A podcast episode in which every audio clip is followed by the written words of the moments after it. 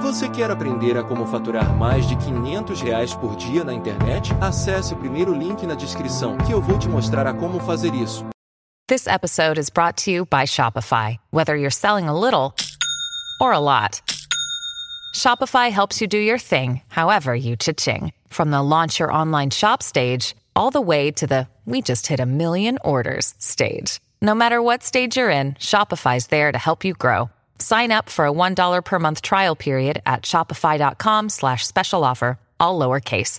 That's shopify.com slash special offer.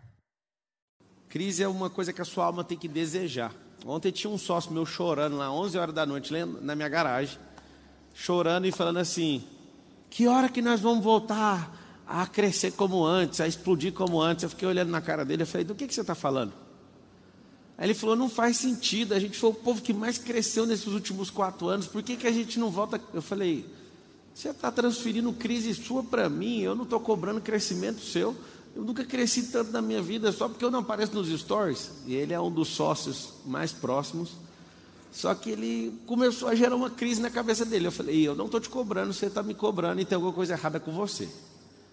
Aí eu falei para ele: você está querendo gerar uma crise, mas colocar eu dentro da crise. Essa crise é sua. E aí eu falei para ele: bom você voltar para sua casa, repensar o que você está falando e gerar essa crise para você, porque nem eu estou gerando. Pablo, por que, que acontece isso? As pessoas elas têm a necessidade de serem cobradas. Quando você não é autogerenciável, o que, que você vai fazer? Você vai ficar criando caos na vida dos outros para as outras pessoas te cobrarem. E eu não jogo esse jogo mais. Aí a gente foi discutir é, sobre os projetos dele, que faz parte do nosso ecossistema, e eu percebi que ele não foca nas coisas dele querendo me cobrar. Só que um dos maiores segredos que eu posso contar para vocês é, sobre crescimento é não se cobre. A partir do momento que você começar a cobrar, você vai ficar igual um piloto que fica fugindo do que está atrás. Você vai ficar preocupado com quem está atrás e vai perder o foco na frente, naquilo que você precisa fazer. Outra coisa, entenda sobre ciclos, porque quando você entende ciclos, você vai saber que tem um ciclo que chama desfrute que você vai ter que desacelerar. Eu confesso que eu não queria que isso existisse. Só que quando você entende cada ciclo, você dá tudo que você tem, vai mais rápido. Alguém falou, cara, por que, que tudo que você põe a mão funciona? Eu falo, em que área que você está perguntando? Ah, na empresa eu falo, porque esse ano aqui é o da oportunidade na empresa no nosso grupo empresarial, a empresa mais antiga, 21, tem quatro anos e estamos na oportunidade. A empresa mais antiga minha tem quatro anos. Aí alguém fala: Meu Deus, agora imagina, próximo ano, perseverança. Próximo ano, depois desse, exponencial, nem chegamos ainda. Só que o meu pessoal foi exponencial até dia 18 de abril desse ano. Aí eu falei para ele: Calma, amigo, eu não vou fazer doideira nesses próximos meses até chegar 17 de abril de novo. Porque eu respeito meus ciclos. Eles funcionam, eu meço o seu, meço dos outros, meço o meu e ele é real. Ano passado foi assustador, tanto de coisa que você nem quer e explode. Aí você fala, por que, que isso acontece? Várias religiões, cada uma põe um nome no negócio desse. Eu falo, são os ciclos. E aí, o que, que é uma crise mentirosa? É quando você quer forçar um ciclo que não existe. Então, existe crise o tempo inteiro? Sim, desde o Éden. Desde o Éden estamos em crise, não vai acabar. O último episódio da crise vai ser o tribunal do trono branco, quando o Senhor Deus falar: passa todo mundo aqui no mar de fogo. Lá vai ser a pior crise, depois daquilo não vai ter mais crise. Aí você fala, e até lá, o que, que eu faço? Administre, crie e cancele crises que não fazem sentido. Tem crise que não faz sentido principalmente a dos outros. Alguém da minha família, não vou falar quem, falou assim para mim: você fala que ama é, resolver problema, que você ama problema, mas os meus você não ama. Eu falei: porque isso aí quem tem que amar é você. Não sou eu, é alguém que eu, é alguém que eu tinha que realmente nem responder desse jeito. Vocês já imaginam quem é? E eu falei: agora, eu já ia falar, se a, se a Vossa Senhoria quisesse que eu resolvesse esse problema seu, você estava abrindo mão da sua própria vida. Você que tem que resolver. Você quer ajuda? Quero. Então faz isso e isso. Não, mas não é tão simples assim. Então esquece que eu falei. Faz do jeito difícil. O que, que você tem que perceber? A gente vai estar sempre em crise. Ou na crise dos outros, ou na nossa. Eu vou te falar, muito mais barato viver na sua própria crise. Muito mais barato. Porque você sabe até onde ela vai, você sabe o que, que você está fazendo. E quando você instaura a crise, não tem cobrança, mas tem pressão. Eu tô, eu estava agora treinando de kart, aí começou a chover. Aí eu vi todos os pilotos parando de correr. Eu falei, é tudo que eu mais quero. Eu quero alugar um caminhão pipa para ficar molhando a pista, para eu ficar bom na chuva. Aí eu comecei, acabei de sair agora. Estava treinando agora. E aí o Nésio, que é, é bom para caramba também na chuva, não consegue nem me ver. Eu vou embora, vou embora, vou embora, vou embora. E aí eu paro, falo, vem, encosta aqui para você aprender. Não é do jeito que todo mundo faz, tem que fazer outro traçado. Aí eu descobri que tem três pistas dentro de uma pista por causa da chuva. A crise fez, eu vou falar, o cara está bem aqui no camarim, mas estou nem aí para ele. O Marcos Vilela parar de correr, aí dizendo ele que correu depois que eu fui embora. Faz todo mundo parar porque vira um sabão a pista. Virou uma crise. Só que eu vou te falar, a crise não é a pista molhada, a crise é a sua cabeça ficar com medo de rodar na pista molhada. A crise é sobre você, é igual a matemática. A matemática não é o problema, o problema, na real, é você ter assistido muita malhação e não ter é, desenvolvido o raciocínio lógico. E aí você culpa a professora, você culpa o MEC, você pode culpar eles também. Só que, na verdade, o maior de todos os culpados é você que você não quis desenvolver. Pablo, mas eu não tenho culpa. Talvez alguém te bloqueou também de aprendizado. Só que a culpa é sua, porque você tem que resolver. Ninguém vai resolver por você. Pablo, você não sabe o que, que meus pais fizeram comigo. A culpa também é sua. Aí você fala, mas foi eles que fizeram. Pois é, mas você já é adulto, era para você já ter resolvido. Se fosse o Miguel reclamando do pai, tudo bem, mas você já é adulto, você tinha que resolver isso aí. Então, quando eu vejo todo mundo desesperado, é onde eu me alegro, que eu sei que todo mundo vai aumentar a tensão, vai ficar se cobrando vai tirar o pé do acelerador, vai pisar demais no freio. E aí, essa pista molhada, ela me chama atenção porque o Ayrton Senna, no cartório de São Paulo, ele tomou um baile e ficou em último lugar uma vez numa, numa corrida. E aí depois ele é, ganhou um apelido de o Rei da Chuva. Por quê? O dia que ele perdeu, ele soube o que fazer com aquela energia. Ele falou para ele mesmo: nunca mais ninguém vai ganhar de mim na chuva.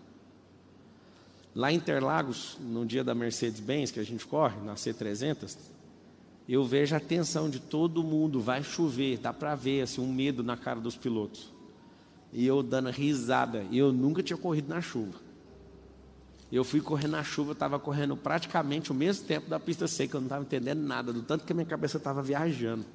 Porque eu não vi crise naquilo a atenção, a cobrança faz você olhar para as coisas e ficar, tirar o pé e ficar morrendo de medo.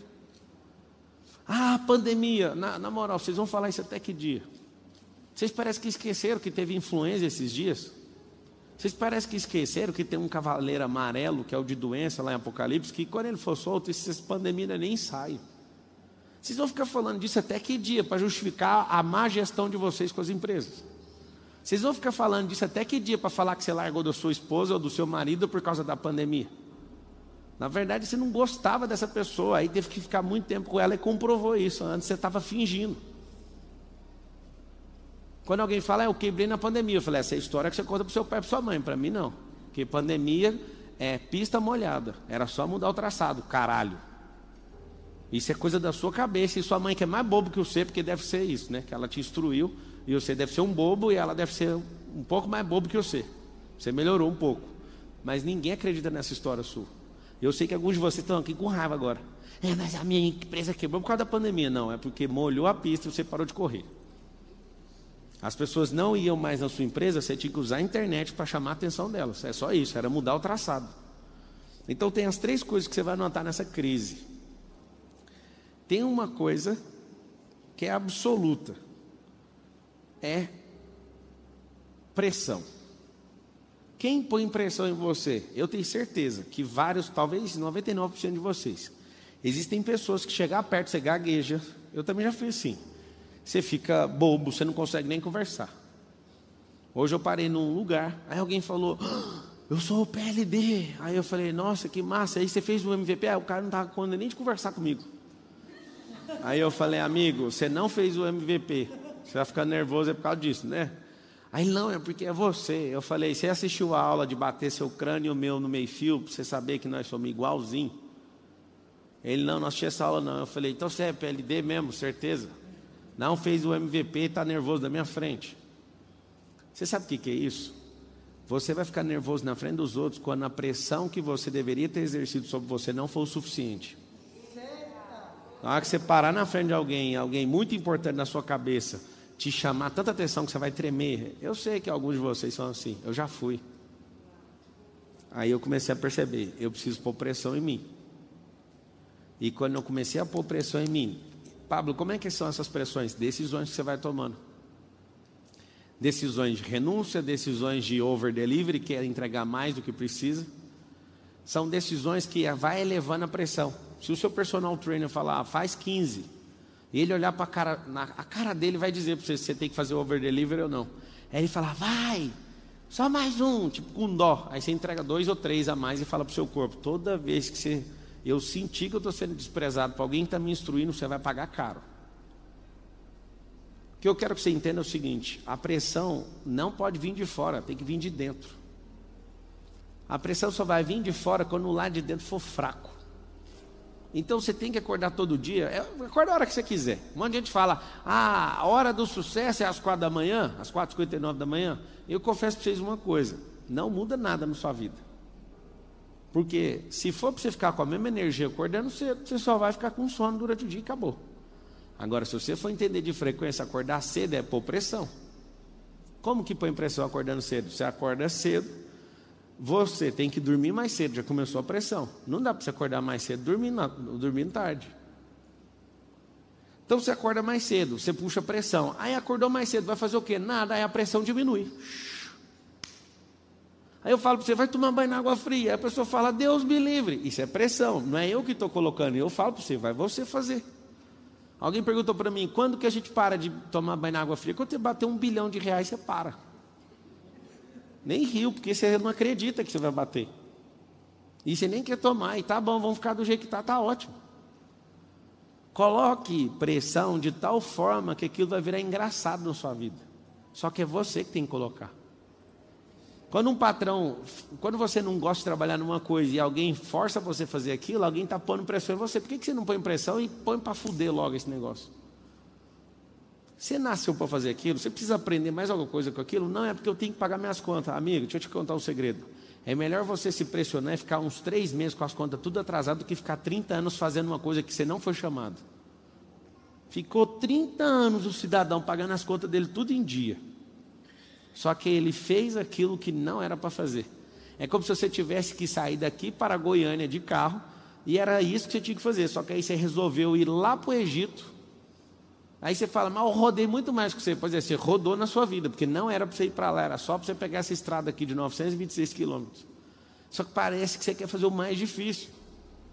Então essa pressão é simples, é você que abre isso. Quando o motor não tem pressão, o carro não corre. Nessa semana eu coloquei um combustível no carro, naquele vermelho, e aí na rodovia estava eu e o Marcos, eu fui, aí ele cortou e ficou andando só até 120 km por hora, eu não entendi nada. É, acusou, está com um problema. Alguém até me falou, nossa, ele parou, ele cortou em 120 km por hora, cortou, pois é, é o limite de velocidade. Eu falei, então está tudo certo. Só que você sabe que tem um potencial lá de fazer três vezes mais velocidade que aquilo, então é agonizante quando você tem uma potência gigantesca e ela é cortada. A pressão vem de dentro. Então, quando a turbina não gera pressão, o carro não dá tração. Não, não dá força. Pablo, eu não tenho força, eu sou procrastinador. Quem aqui é, humildemente reconhece assim, ó, eu sou um procrastinador profissional? Levanta a mão. Então, eu sou não, eu estava. O que, que é a procrastinação? É muito simples. A procrastinação é você trocar uma coisa de longo prazo ou eterna por recompensa imediata. Então você pega e fala: vou trocar isso aqui por uma recompensa imediata. Cara, é muito bom a recompensa imediata, porque você já acessa agora, só que ela é pequena demais. E não precisa de pressão para ter uma recompensa imediata, precisa só ser um idiota. Aí você fala, Pablo, eu quero mudar, eu quero ter resultado. Resultado é construído com micro resultados, com resultados pequenos. Então o que, que você tem que fazer? O resultado pequeno, ele precisa ser propagado. Você precisa acessar a recompensa dele, senão não vai destravar para a próxima fase. Conta para nós quando você colocou pressão em alguém. Agora, esse mês de agosto, eu falei, até 31 de agosto, todo mundo que foi executivo aqui que não tiver seu livro lançado, está fora do negócio. Aí uns começaram a gritar, não tem como, não vai dar, não sei o quê. Eu falei, não estou nem aí. Enquanto vocês vão lançar um livro, eu vou lançar quatro, para vocês entenderem o que é pressão. Aí nesse auditório aqui, às 19 horas do dia 31 de agosto, estava aqui os 25 livros sendo lançados. Tudo com capa, a família de todo mundo aqui, ninguém acreditando. Nossa, essa pessoa que nunca fez nada lançou um livro e um. né, Elis? 27 livros. E aí tava os familiares tudinho assim, mas o que, que esse papo fez com essas pessoas? O meu foi seis? Quatro só meu, e um meu com a Carol e outro meu com o Marcos Paulo. Quando você for ler o livro meu e do Marcos Paulo, foi eu que escrevi sozinho. Eu coloquei o nome dele, porque ele é. Ele fica louco, dizendo ele que foi ele que escreveu mais. É o seguinte, você vai ver lá de quem que é a linguagem, aí você tira suas conclusões. Onde tiver o Tais Mania falando é ele. vai ficar louco. Pablo, por que, que você faz até essas piadas? Chama pressão. Se você não põe você, eu vou colocar. A pressão é uma coisa muito boa. Sabe o feijão? Alguém aqui já comeu feijão sem levar ele na panela de pressão? Já comeu? Já está passando fome, hein? Comer o feijão sem passar na panela de pressão. Engraçado é que a pressão, se você pressionar a água, ela fala, não me pressiona, senão eu vou evaporar. Engraçado é que se você evapora, se você pôr pressão no ar, vira água. Olha que louco. Se você for pôr pressão no ar, vai aparecer água. Vai virar água. Se você pôr pressão na água, vai virar vapor. Se você pôr pressão no ovo que é mole, vai ficar duro. Se você pôr pressão na batata que é dura, vai ficar mole. Que doideira é essa? A pressão, você vai anotar o código, gera transformação. Depois que transforma aquilo ali, acabou, fechou aquela fase. Pablo, por que, que eu não fui transformado? Por que, que eu não fui para a próxima fase? Você não pôs pressão. Pablo, então por que, que eu me sinto pressionado? Porque a pressão dos outros é para você viver na fase deles, não para você avançar na sua fase. E aí você vai entender o que, que é pressão. Pablo conta várias pressões. Toda vez que eu dominava uma área na Brasil Telecom, na Oi, lá quase oito anos, eu falava, eu quero ir para outra área. As pessoas falavam, você é burro, está na melhor fase da sua vida. A Carol está lá todo dia perguntando, a gente vai ter cinco filhos? Aí eu falo, não, absolutamente não. Deus me livre de cinco filhos. E eu fico assim, né? Pablo, por que, que você está fazendo isso? Pensa uma mãe dedicada que fica o dia inteiro em livre demanda dando mamar para essa mulher. Inclusive, não gostei daquele vestido, está muito curto, viu, cara? Mostrando a fralda da minha filha. Eu quero vestido de assembleiana. Que acontece? Pensa na pressão que a Carol está sofrendo.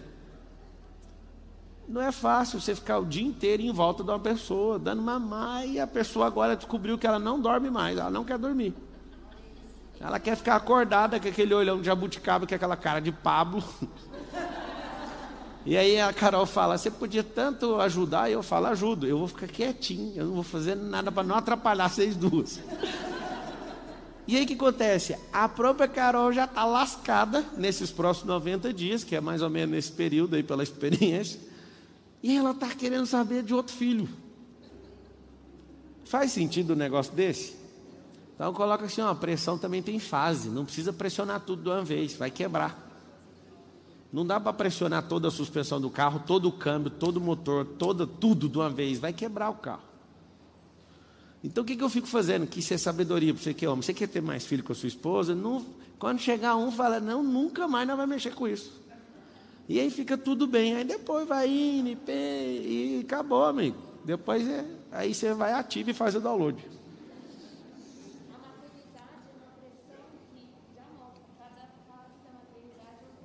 Sim. Sei. Tudo tem pressão. Só que quando você não cria a sua, você vai ver a dos outros. Pablo, o que, que eu faço depois de sair de hoje, depois de assistir essa live aqui, que eu nem apertei o like, porque eu não sei o que, que é o like. O like é um botão assim, ó. Aperta aí que é pressão que você põe no YouTube e o YouTube tem que trabalhar para mim para você para chegar em outras pessoas, que no caso foi eu pedindo há 10 lives atrás para você chegar bem aí, caso você não saiba. Às vezes você fala, não, não vou apertar. Eu te entendo, amigo. Você também não devia ter sido encontrado. Quando você aperta o like, você põe pressão no YouTube. E você que está aí sem fazer nada, que só tem 14, põe pressão no dislike, que é esse botão assim, ó. Pablo, por quê? Porque o YouTube entende, se tem muito like e dislike, chama mais atenção e vai atrair mais gente para assistir. Olha lá, subiu para 15, 16, é isso que você tem que fazer. Você não pode ser morno, você tem que apertar o positivo ou negativo. O negativo mostra que você não está aprendendo nada, o positivo é que você está aprendendo alguma coisa. Pegaram o código aí? Então o que acontece? Paga o garçom pelo menos. Aí, ó, já tem 18 dislike. Vai subir o mil like. Vai apertando aí. Deixa eu ver. Pablo, conta para mim uma grande pressão que você pôs na sua cabeça. Acho que a primeira grande pressão que eu senti mesmo foi falar que eu ia fazer uma faculdade e não tinha nenhum real. Absolutamente nenhum real. Eu ganhava 240 reais e eu lembro que eu peguei o olerite de 240 reais e eu gastei ele inteiro na lanchonete do lugar onde eu trabalhava. A minha mãe falou: Você é um miserável. Você trabalhou o mês inteiro para pagar lanchonete? Exatamente, não peguei nenhum real. Eu falei, mãe, a coxinha tem catupiry, não teve como. A minha mãe, não faz sentido, e não sei o quê. Eu falei, mano, o que, que eu vou fazer da minha vida? A primeira pressão é ganhando isso, imagina, ganhando isso. Na verdade, não é. Eu tinha 16 anos, eu entrei na faculdade com 18. Com 18, eu estava ganhando outra coisa, que era 800 reais. Eu desmontava e montava computador. E aí eu dava dinheiro para minha mãe. Logo não sobrava nada, que era eu, minha mãe e minha irmã. E eu só queria fazer a faculdade. Sabe o que acontecia? Eu não tinha o dinheiro. E aí eu fui lá sem dinheiro e falei: vou entrar nessa faculdade. Enquanto eu coloquei meu nome lá, que eu passei no super vestibular da Universidade Paulista. É, né? Eu, eu não consegui passar na federal, graças a Deus. Oh, Jesus, obrigado. eu, eu zerei biologia, não sei explicar como. E aí o que aconteceu? Eu fui, fiz a inscrição. Era exatamente o valor da inscrição mais o meu vale transporte, que eu estava acabando de descobrir porque eu ia entrar na Brasil no mesmo dia. Eu decidi, eu vou entrar nisso. Eu liguei, pai, o senhor pode pagar? Não. Alguém pode ajudar? Não. E todo o dinheiro era comprometido para comer, para bancar a minha casa lá. E aí eu falei para minha mãe, olha, eu vou fazer essa faculdade. Minha mãe, não, não faz isso não, não sei o quê. Eu falei, não quero saber. Foi ali a primeira pressão. Quando eu decidi fazer, eu estava saindo da faculdade com o papel na mão para pegar o boleto e pagar. Eu não tinha nenhum real. Eu olhei para o outro lado da rua, vi uma, um monte de gente. Aí eu atravessei a rua, a BR-153, pulei o guarda-reis, cheguei e falei, o que vocês estão fazendo aí? Ah, vai ter processo seletivo para ser atendente de call center. Aí eu falei, é, como é que vocês colocaram o nome aí? Ah, eles ligaram. É, eu falei mesmo. É, e deu uma volta, fiquei assuntando. Aí vi um cara, meu nome está aí, não, não está não, não, não sei o quê. Eu falei, oh, meu nome também está aí não, coloca aí. Aí o cara colocou meu nome, me chamou. Eu fui para a sala, estou fazendo uma prova, a senhora abre a porta e, e fala, alguém aqui quer fazer teste para o Helpdesk? Eu falei, Helpdesk ganha mais que essa sala aqui? é. Anota assim, ó, fazer perguntas aumenta a pressão. Você vai descobrir coisas novas. Ela falou, ganha.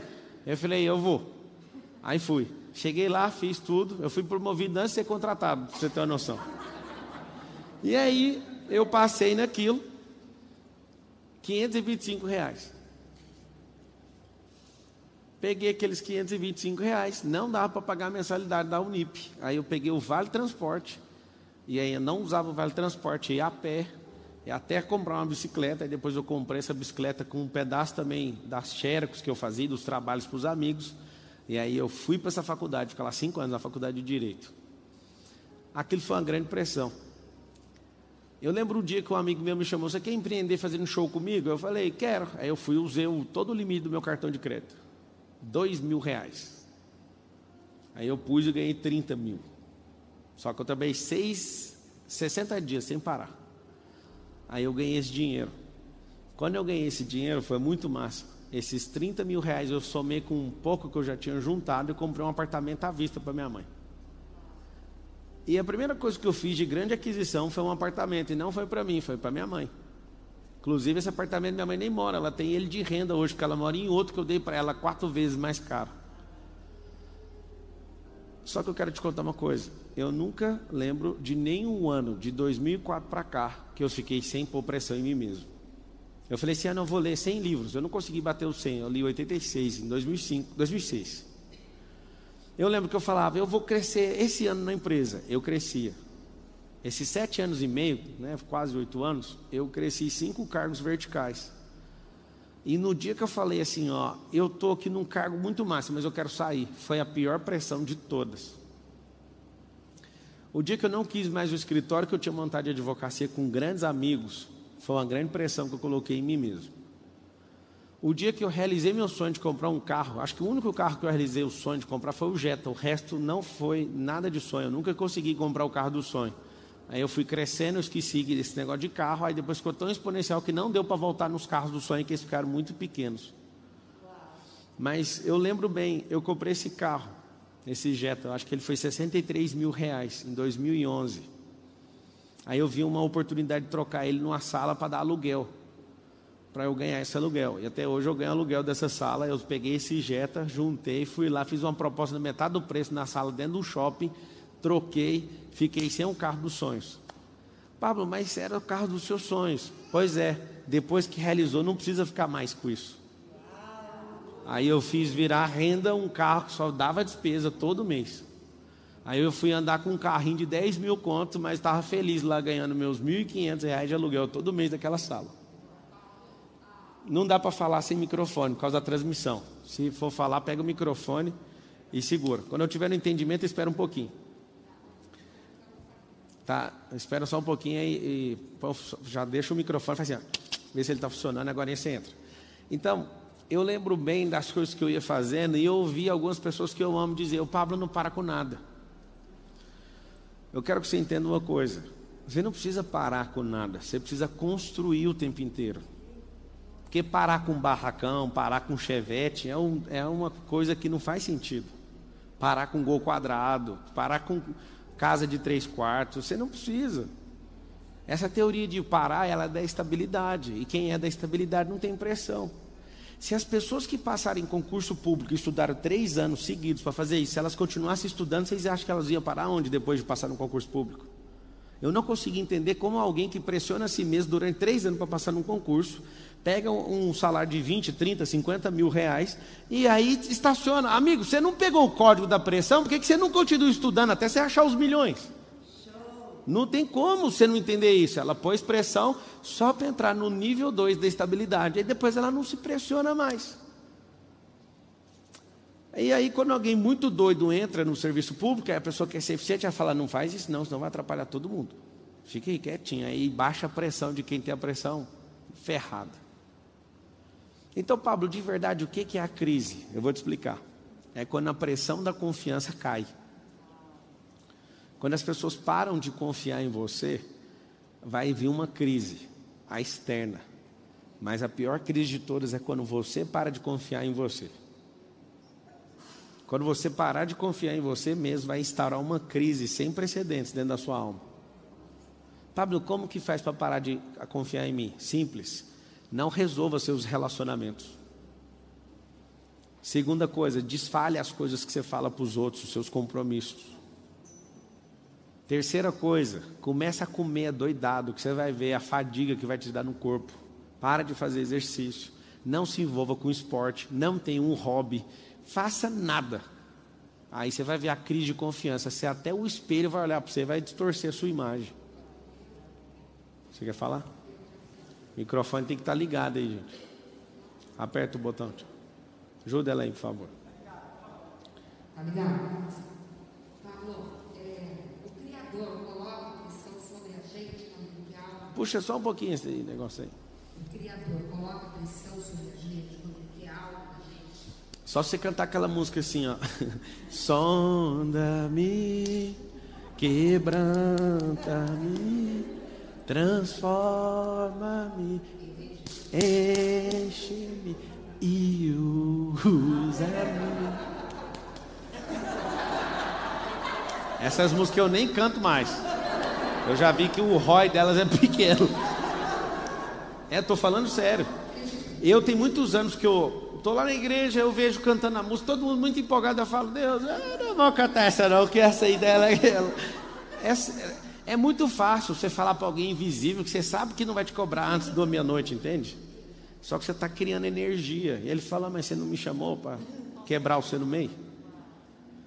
Quero ser usado da maneira que te agrada em qualquer hora e em qualquer lugar. Vai ali no Egito. Não, Egito não. Eu, a letra dessa música é assustadora. É linda essa música. Problema é que ela produz um efeito colateral pesado. Fala.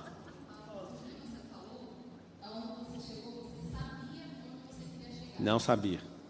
Eu sempre mirava numa coisa impossível e era tão pequeno depois que eu passava que eu, ficava, eu nunca soube para onde eu estava indo. Qualquer lugar serve. e aí? É por isso. Eu sei que onde eu tô não é onde eu quero chegar. Então eu sai sei. daí. Sim, mas e quando você não tem direção, você não sabe para onde você ir? Ah, imagina Deus chamando Abraão. Sai da sua terra da sua parentela para a terra que eu te mostrarei. Beleza, fala qual é. Não respondeu mais. Como que Abraão saiu? Sim. No caso, por exemplo. Ele eu só falou assim, ó, saia. Ele não falou, sai para a esquerda, para a direita, para frente, para trás. Ele falou, saia. Eu quero que você abandone primeiro. Quando você abandona, eu te mostro. Por isso você tem que saber exatamente onde É por isso que o seu chegar. passado é oferta para o futuro. Deus não deu a direção de saída, Ele só falou para largar. Quando é para largar, você só vai ouvir o passo 2 quando você largar isso aí. Por exemplo, quando ele falar assim, ó, essa empresa que eu te dei, eu quero que você dá ela para outra pessoa. Aí você fala, não vou largar, então tá, fica com isso. Quando eu vejo uma pessoa que entrega tudo, eu também entrego tudo por ela, porque não faz sentido. Por exemplo, a pessoa mais próxima a mim é o Nésio. Não chamei ele aqui, ele, Deus falou com ele que era para ele dar a empresa dele que dava lucro, que sustentava a vida dele. Ele veio e Deus falou, eu falei, mas como que você deu? Eu fui fazer entrevista. Você fala, Pablo, Deus que eu pedi na empresa, deixa eu te falar, é mais sobre ver seu coração do que dar empresa para os outros. Porque qualquer um pode abrir uma empresa. Mas olhar para você e falar assim, hum, será que você está pronto para viver o novo? A gente construiu muitas coisas. Construiu um grupo bilionário. Acho tão interessante tudo isso. Foda-se isso.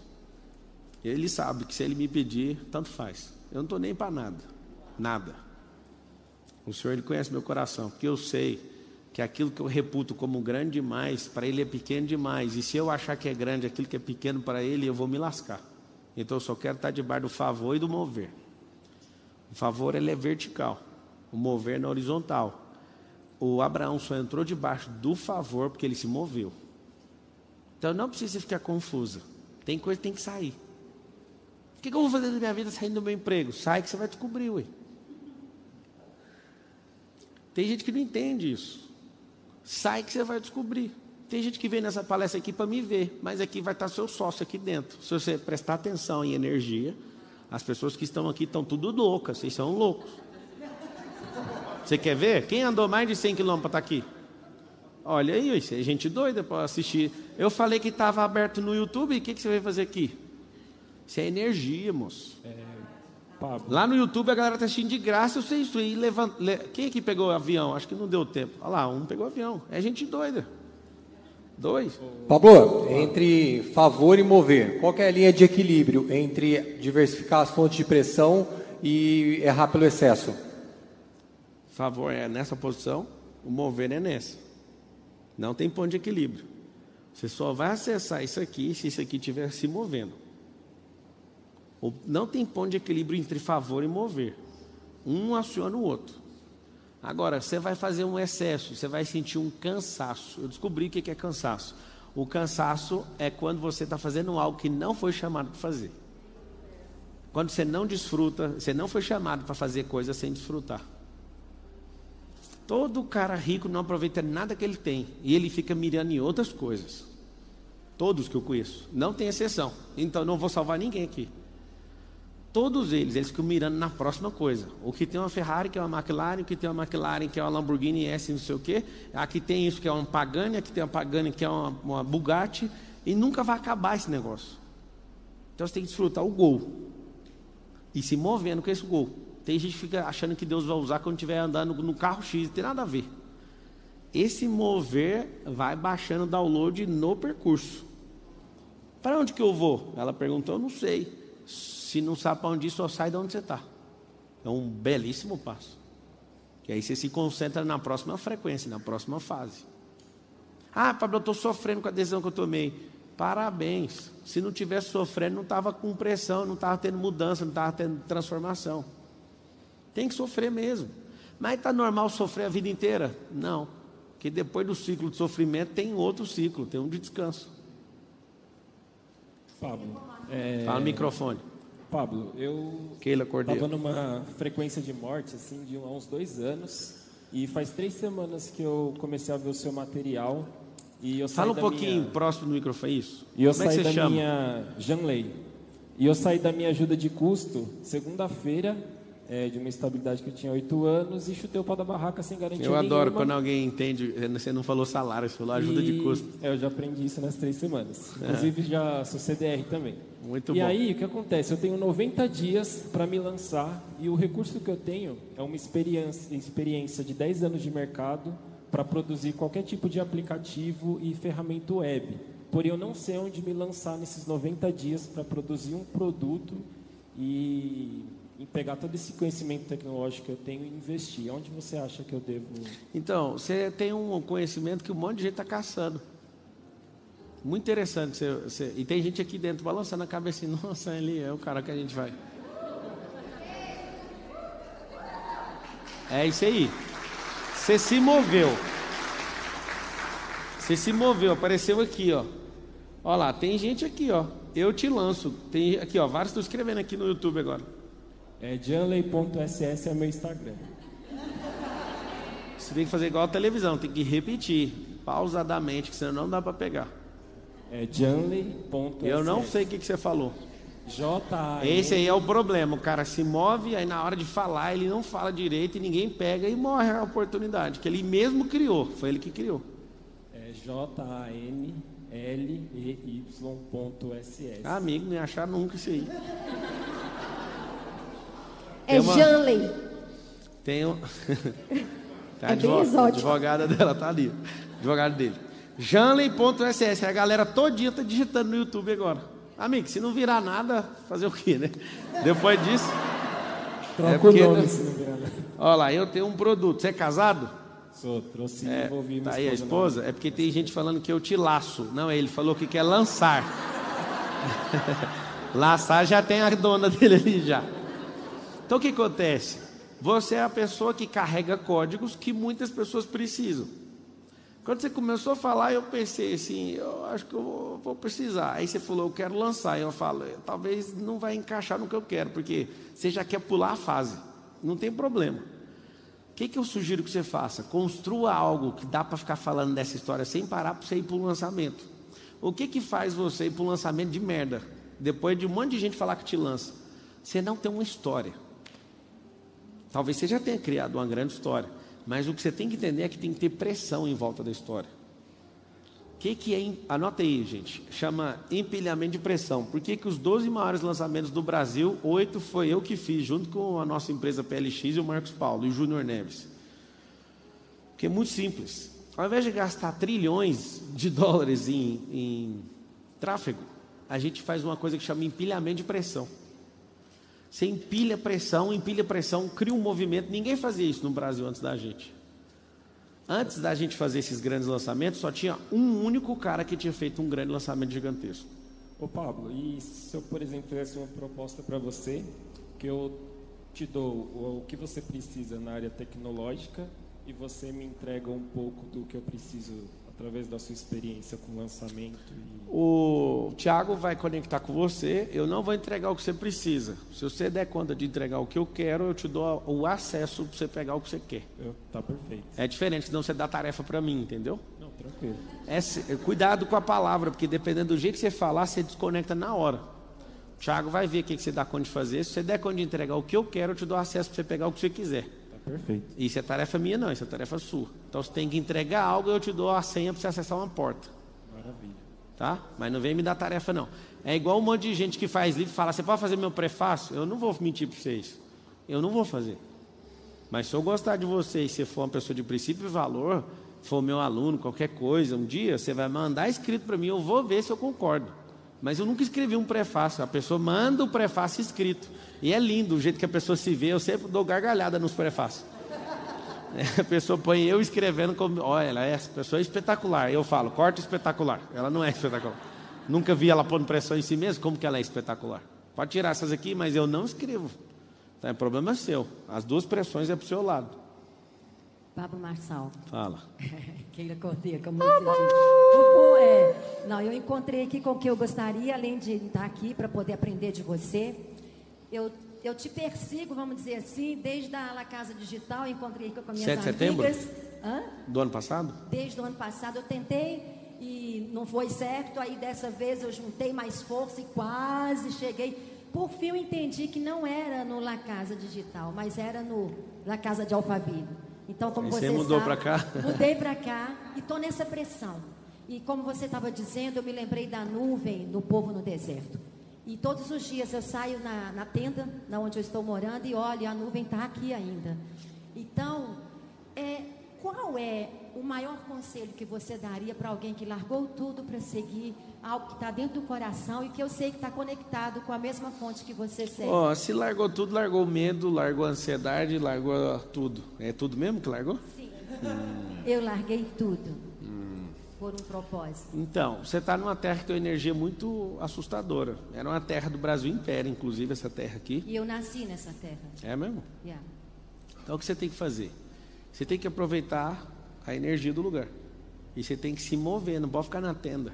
Exato. Hoje eu estava na academia, uma pessoa estava do meu lado e falou assim: ah, essa casa aqui vale 7 milhões, o cara comprou por 4. Eu falei: desculpa entrar na conversa, me vende essa casa aí. Que eu ouvi em qual taboré que é, o lugar e tal. E a pessoa, ah, você quer comprar? Eu falei: quero. É porque na hora que ela falou de 7 por 4 é preço de leilão.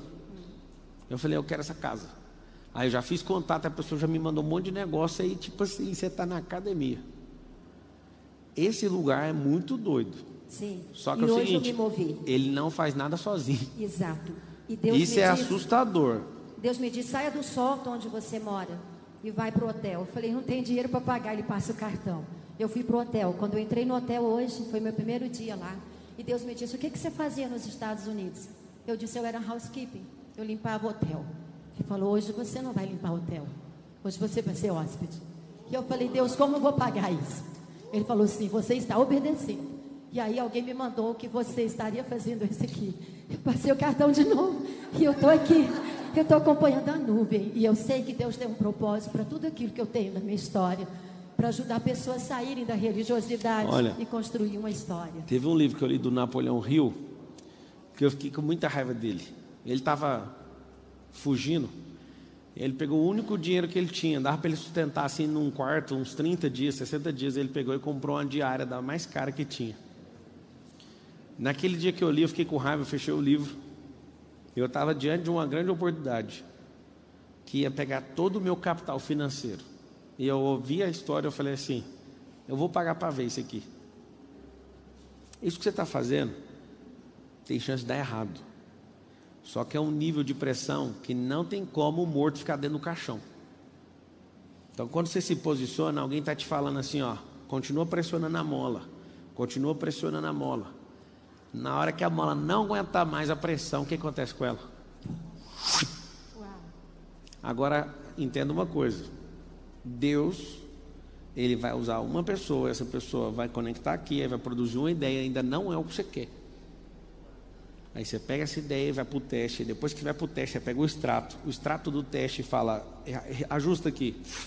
Ah, muda a rota aqui. Aí que você vai achar o resultado. Então o que acontece? Hoje, aqui dentro tem uma pessoa que vai te ajudar. Não precisa de vitimizar, só relaxa. Você vai ver o porquê que você veio, o porquê que você tomou decisão. É uma decisão e você não pode frear as próximas decisões. Senão você vai ficar com medo. Aí vai voltar para o ponto zero. A maioria faz assim. Tá? Obrigada. Só lembra disso. Obrigada. Pablo. Fala. Marido empreendedor desorganizado. Aqui. empreendedor desorganizado, infelizmente. Esposa pé no chão. É, qual conselho, agora que ela está largando o CLT, nós temos acho que 20 dias que estamos te ouvindo, já me incomodou pra caramba, tá, tá mexendo muito com a gente e eu estou feliz por saber que ela está ouvindo algumas coisas que eu falava no passado, mas. Não te ouve e me ouve.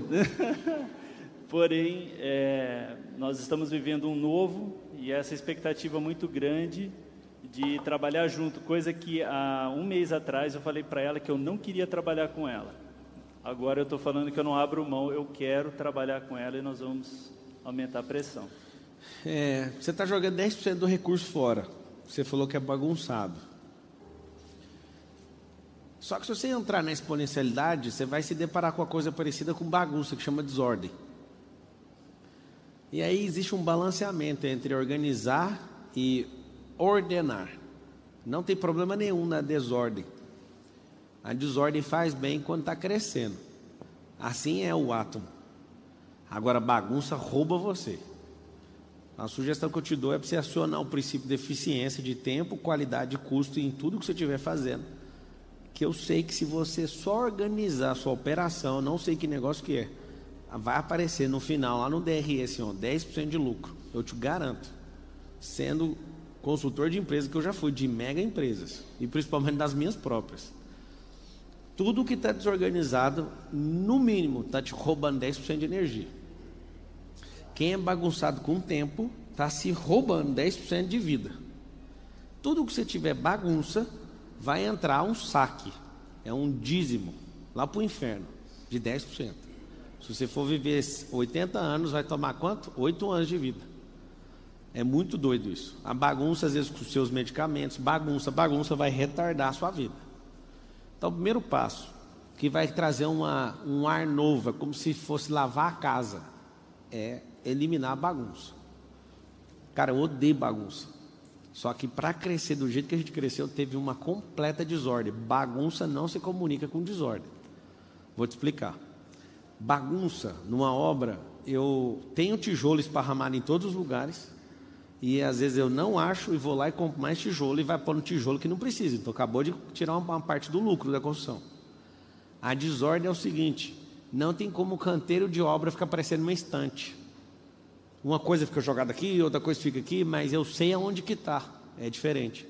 Então estamos construindo uma casa, não dá para colocar em instante. Imagina uma obra onde a pessoa constrói um monte de prateleira para colocar todas as coisas, todas as madeiras, todas as pastas, tudo, tudo guardadinho numa obra. Se está num processo de edificação, fica uma completa desordem, mas não fica bagunçado. Se ficar bagunçado, vai ficar comprando, tendo recompra de coisas. Entendeu a diferença? Pablo. Fala. É, aqui, é, sou Jefferson. É, eu tenho duas perguntas, né? A primeira é referente. É, Fala um meu, pouquinho mais alto, por favor. Meu posicionamento, que eu, há um ano e pouco atrás, comecei. Antes eu achava que chegava um salário X no CLT, né? Que eu ainda estou CLT, é, era o suficiente. E aí eu me posicionei muito consumindo seus materiais na internet. É, hoje eu já tenho uma empresa é, pequena ainda, mas é, crescendo através dos parceiros de segurança cibernética. Deixa eu te falar uma coisa, nunca chamou empresa de pequena. Ou você que é o dono tem uma visão grande ou uma visão pequena. A, o que você chama de empresa pequena é a fase inicial dela. Cuidado em, em chamar uma empresa de pequena, senão ela vai continuar sempre pequena. Obrigado. Quando a gente quer se posicionar na frente dos outros para assumir ou para mostrar a vergonha que a gente tem com a ideia que a gente está executando, a gente tem essa tendência. Eu lembro do jornal chamar uma pessoa que tinha uma microempresa de microempresário. Aí depois o jornalista falou: não faz sentido chamar o autor de microempresário, sendo que essa é uma configuração de uma empresa e não do, da pessoa. A pessoa é um mega empreendedor, só que ela está no regime de microempresa. Isso é tudo questão de mentalidade. Nunca mais fale que a sua empresa é pequena. Você tem uma visão grande? Tem. Então a empresa só está na fase embrionária.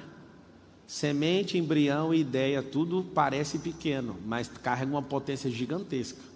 É sobre visão e não sobre fase. Lembra disso, senão você não cresce. Tá. Obrigado. Qual é a segunda pergunta? A segunda questão é, eu já fiz um trabalho de teste de invasão aqui na plataforma, né? Invadiu. É, já apresentei para o Nésio, já conversei com Vilela, mas até hoje não desenvolveu. E eu, eu vim aqui com esse objetivo de fazer essa pergunta para você, se você já teve acesso a esse material, porque eu gostaria de apresentar para você. Rapaz, eu queria era não ter gastado 10 mil dólares para pagar para invadir uma empresa e você fez de graça. Eu, eu gastei 10 mil dólares. É, eu fiz de graça. É. Ô, Thiago, conecta com ele aí para ver. Por favor. Obrigado por você ter me hackeado, viu? Obrigado. Pode, posso perguntar? Pablo? Não, esses dias eu gastei 10 mil dólares desafiando uma turma para acessar o sistema. Hã? Pois é. Vou pegar o Nésio Vilela, que você. tá. Posso perguntar agora, Pablo? Hã? Posso perguntar agora? Pode. É, Alessia Saluara. É você que é a Alessia? De Petrolina. A usina de Itaipu Exatamente. acabou de chegar do Egito. Acabei de chegar do Egito. Cheguei domingo. Eu tenho duas perguntas. Mas antes eu quero relembrar uma resposta que você me deu no meu Instagram. Eu perguntei, Pablo, eu serei milionária? E você me respondeu, vai. Em 10 anos, se continuar como você está, 5 anos se liberar a necessidade de aprovação, 3 anos se liberar acesso e fluidez e um ano se radicalizar. Comprei 10 em 1, estou radicalizando, graças a Deus. E a minha coragem também de fazer as coisas. A pergunta é, todo mundo fala que eu tenho muita energia, que eu sou super acelerada, mas eu vejo que eu não canalizo bem a minha energia. Eu queria saber como canalizar melhor a minha energia e como saber se eu estou colocando a pressão certa para fazer as coisas que têm que ser feitas. O piloto que é o líder do campeonato que eu corro, da Mercedes, ele andou comigo há duas semanas atrás. Eu ando um segundo atrás dele. A gente faz uma volta inteira, eu fico um segundo atrás dele ainda. Só que eu sou agressivo e meu carro aponta e escorrega um pouco. O dele não escorrega. Um segundo está em não escorregar. O que, que é isso? Ele aprendeu a dançar como uma bailarina na pista. E eu sou um metaleiro com um volante na mão. Então me incomodou. E eu olhava para ele e falava: Você é muito mais lento que eu. Só que ele desenha com tanta perfeição a pista que o carro não conversa com ele. Como que faz para um carro não conversar com você? Ele vai fazer o que você quer. Quando ele faz o que você não quer, ele está falando: Ô idiota, acelera menos. O que você tem de problema eu já tive e era grave. É por pressão demais na hora que tem que ser elegante. Então, tem que subir esse nível de nobreza, senão você vai ser aquela pessoa que vai querer falar sem parar. Eu fui assim também. É colocar pausas nas coisas, é não entregar tudo para pessoas que não tem que pegar. E eu tenho certeza que você faz isso. Faço demais. Faço demais, Pablo. Isso, isso é jogar energia fora. Então é isso que você tem que fazer. Agora, o radicalizar não significa que você tem que falar sem parar, falar, falar, falar, falar. Não é isso. Tem que falar para quem precisa de ouvir. Um monte de gente já falou, você podia ser dez vezes mais famoso. Esse sócio ontem estava lá atrapalhando, eu dormi 11 horas da noite, 11 e meia. Você tinha que ser o Tony Robbins do Brasil. Eu falei, amigo, alguma vez você viu eu pedindo para a gente olhar alguém, para eu copiar alguma coisa de alguém? Eu vou continuar até a morte desse jeito. Eu não quero ser nada que tenha o nome de outra pessoa. O Senhor já reservou para mim quem eu sou. Eu tenho uma cadeira, ninguém nunca sentou na minha cadeira. Então você tem que pôr isso na sua cabeça. A gente modela as pessoas, a gente não quer parecer com elas. As pessoas no processo de modelagem têm um problema, elas querem ficar iguaizinhas elas. É muito feio isso. Então agora você vai para processo de continua na radicalização, colocar para dentro, fazer testes, mas é na elegância. A elegância faz uma pessoa doidinha igual você. Ficar um gênio, estou te falando. Eu também era um doidinho. Muito obrigada. Eu, eu, lembro das pessoas me chamando diversas vezes na Brasil, o Pablo é doidinho. As ideias dele é doidinho, sabe por quê? Porque elas pareciam longe demais da minha realidade. O doidinho é isso. Você começar a falar do céu, céu, céu, você vai ser um doidinho. Mas na hora que você baixar o céu na terra, aí você vira o apóstolo Paulo na geração, entende? Então é isso. É nós. Deixa eu responder alguém aqui no, no YouTube. Você que está no YouTube, é, escreve aí. Alguém escreveu assim: o Marcos Paulo acha que está desalinhado com o Pablo, né? Alguém mais acha isso? Não, o Marcos Paulo está no nível dele. O Marcos Paulo está no nível dele, ele é um jovem, tem 24 anos, né? ele está assumindo várias pressões, ele cresce pra caramba e ele tem um coração muito bom. Não está desalinhado, não. Um monte de gente cobra as pessoas que andam comigo para ser do meu jeito. Não precisa, ele tem que ser do jeito dele. Deus chamou ele para ser do jeito dele. Ele é muito querido.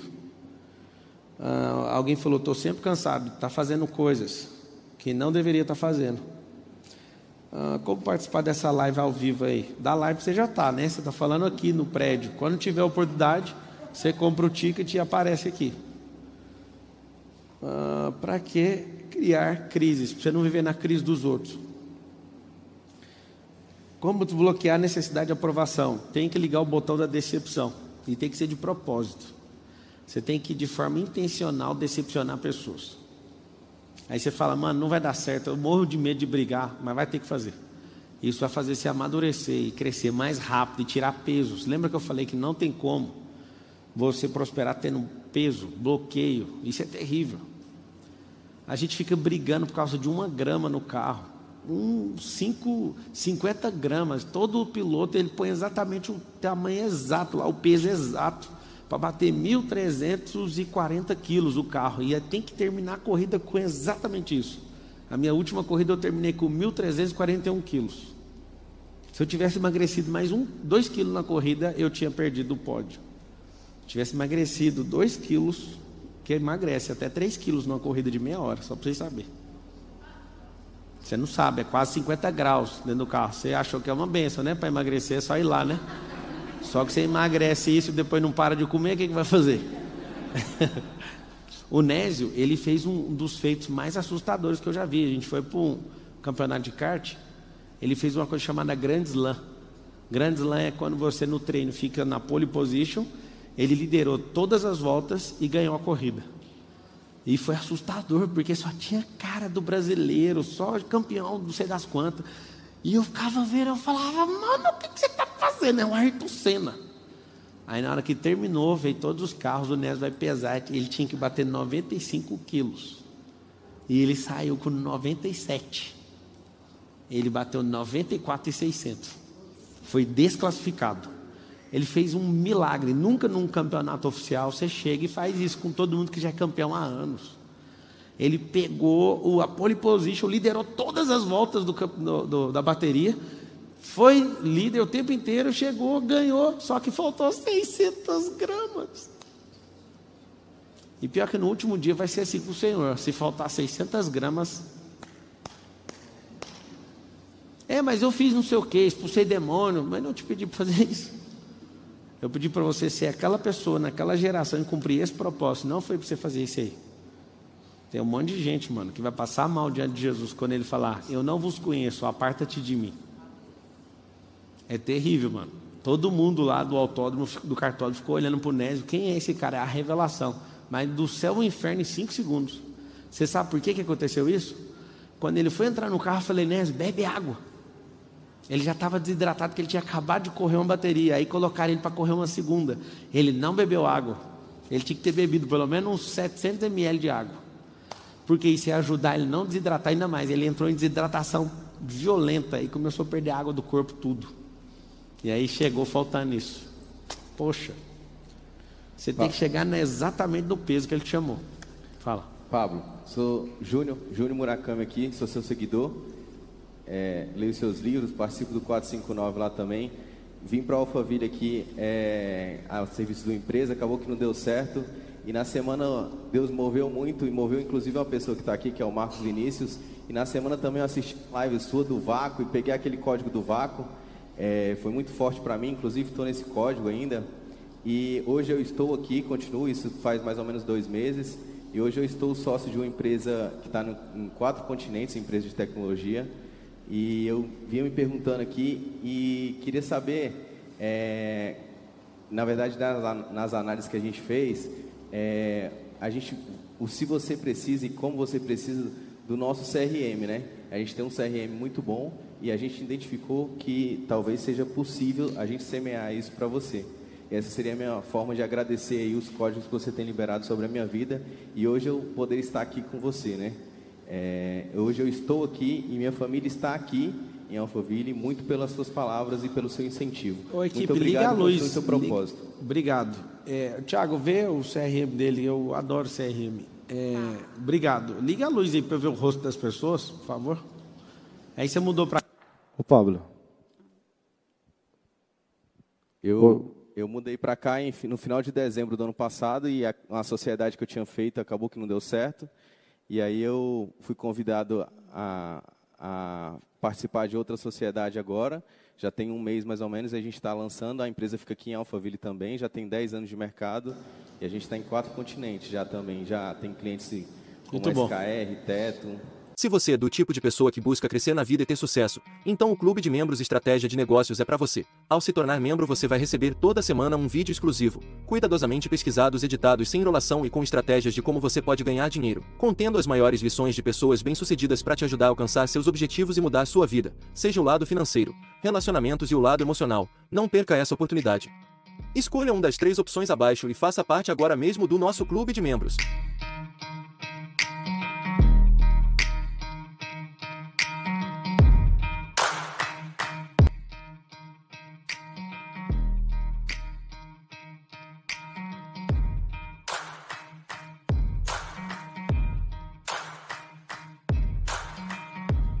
Você gostaria de viver de YouTube, fazer seu próprio horário, trabalhar de onde você quiser e principalmente gerar muita receita? Finalmente a gente lançou o Viver de YouTube, que é o único treinamento no mercado que vai te acompanhar do absoluto zero até a criação do seu canal de sucesso. Basta garantir sua vaga clicando no botão abaixo para começar seu império no YouTube, hein?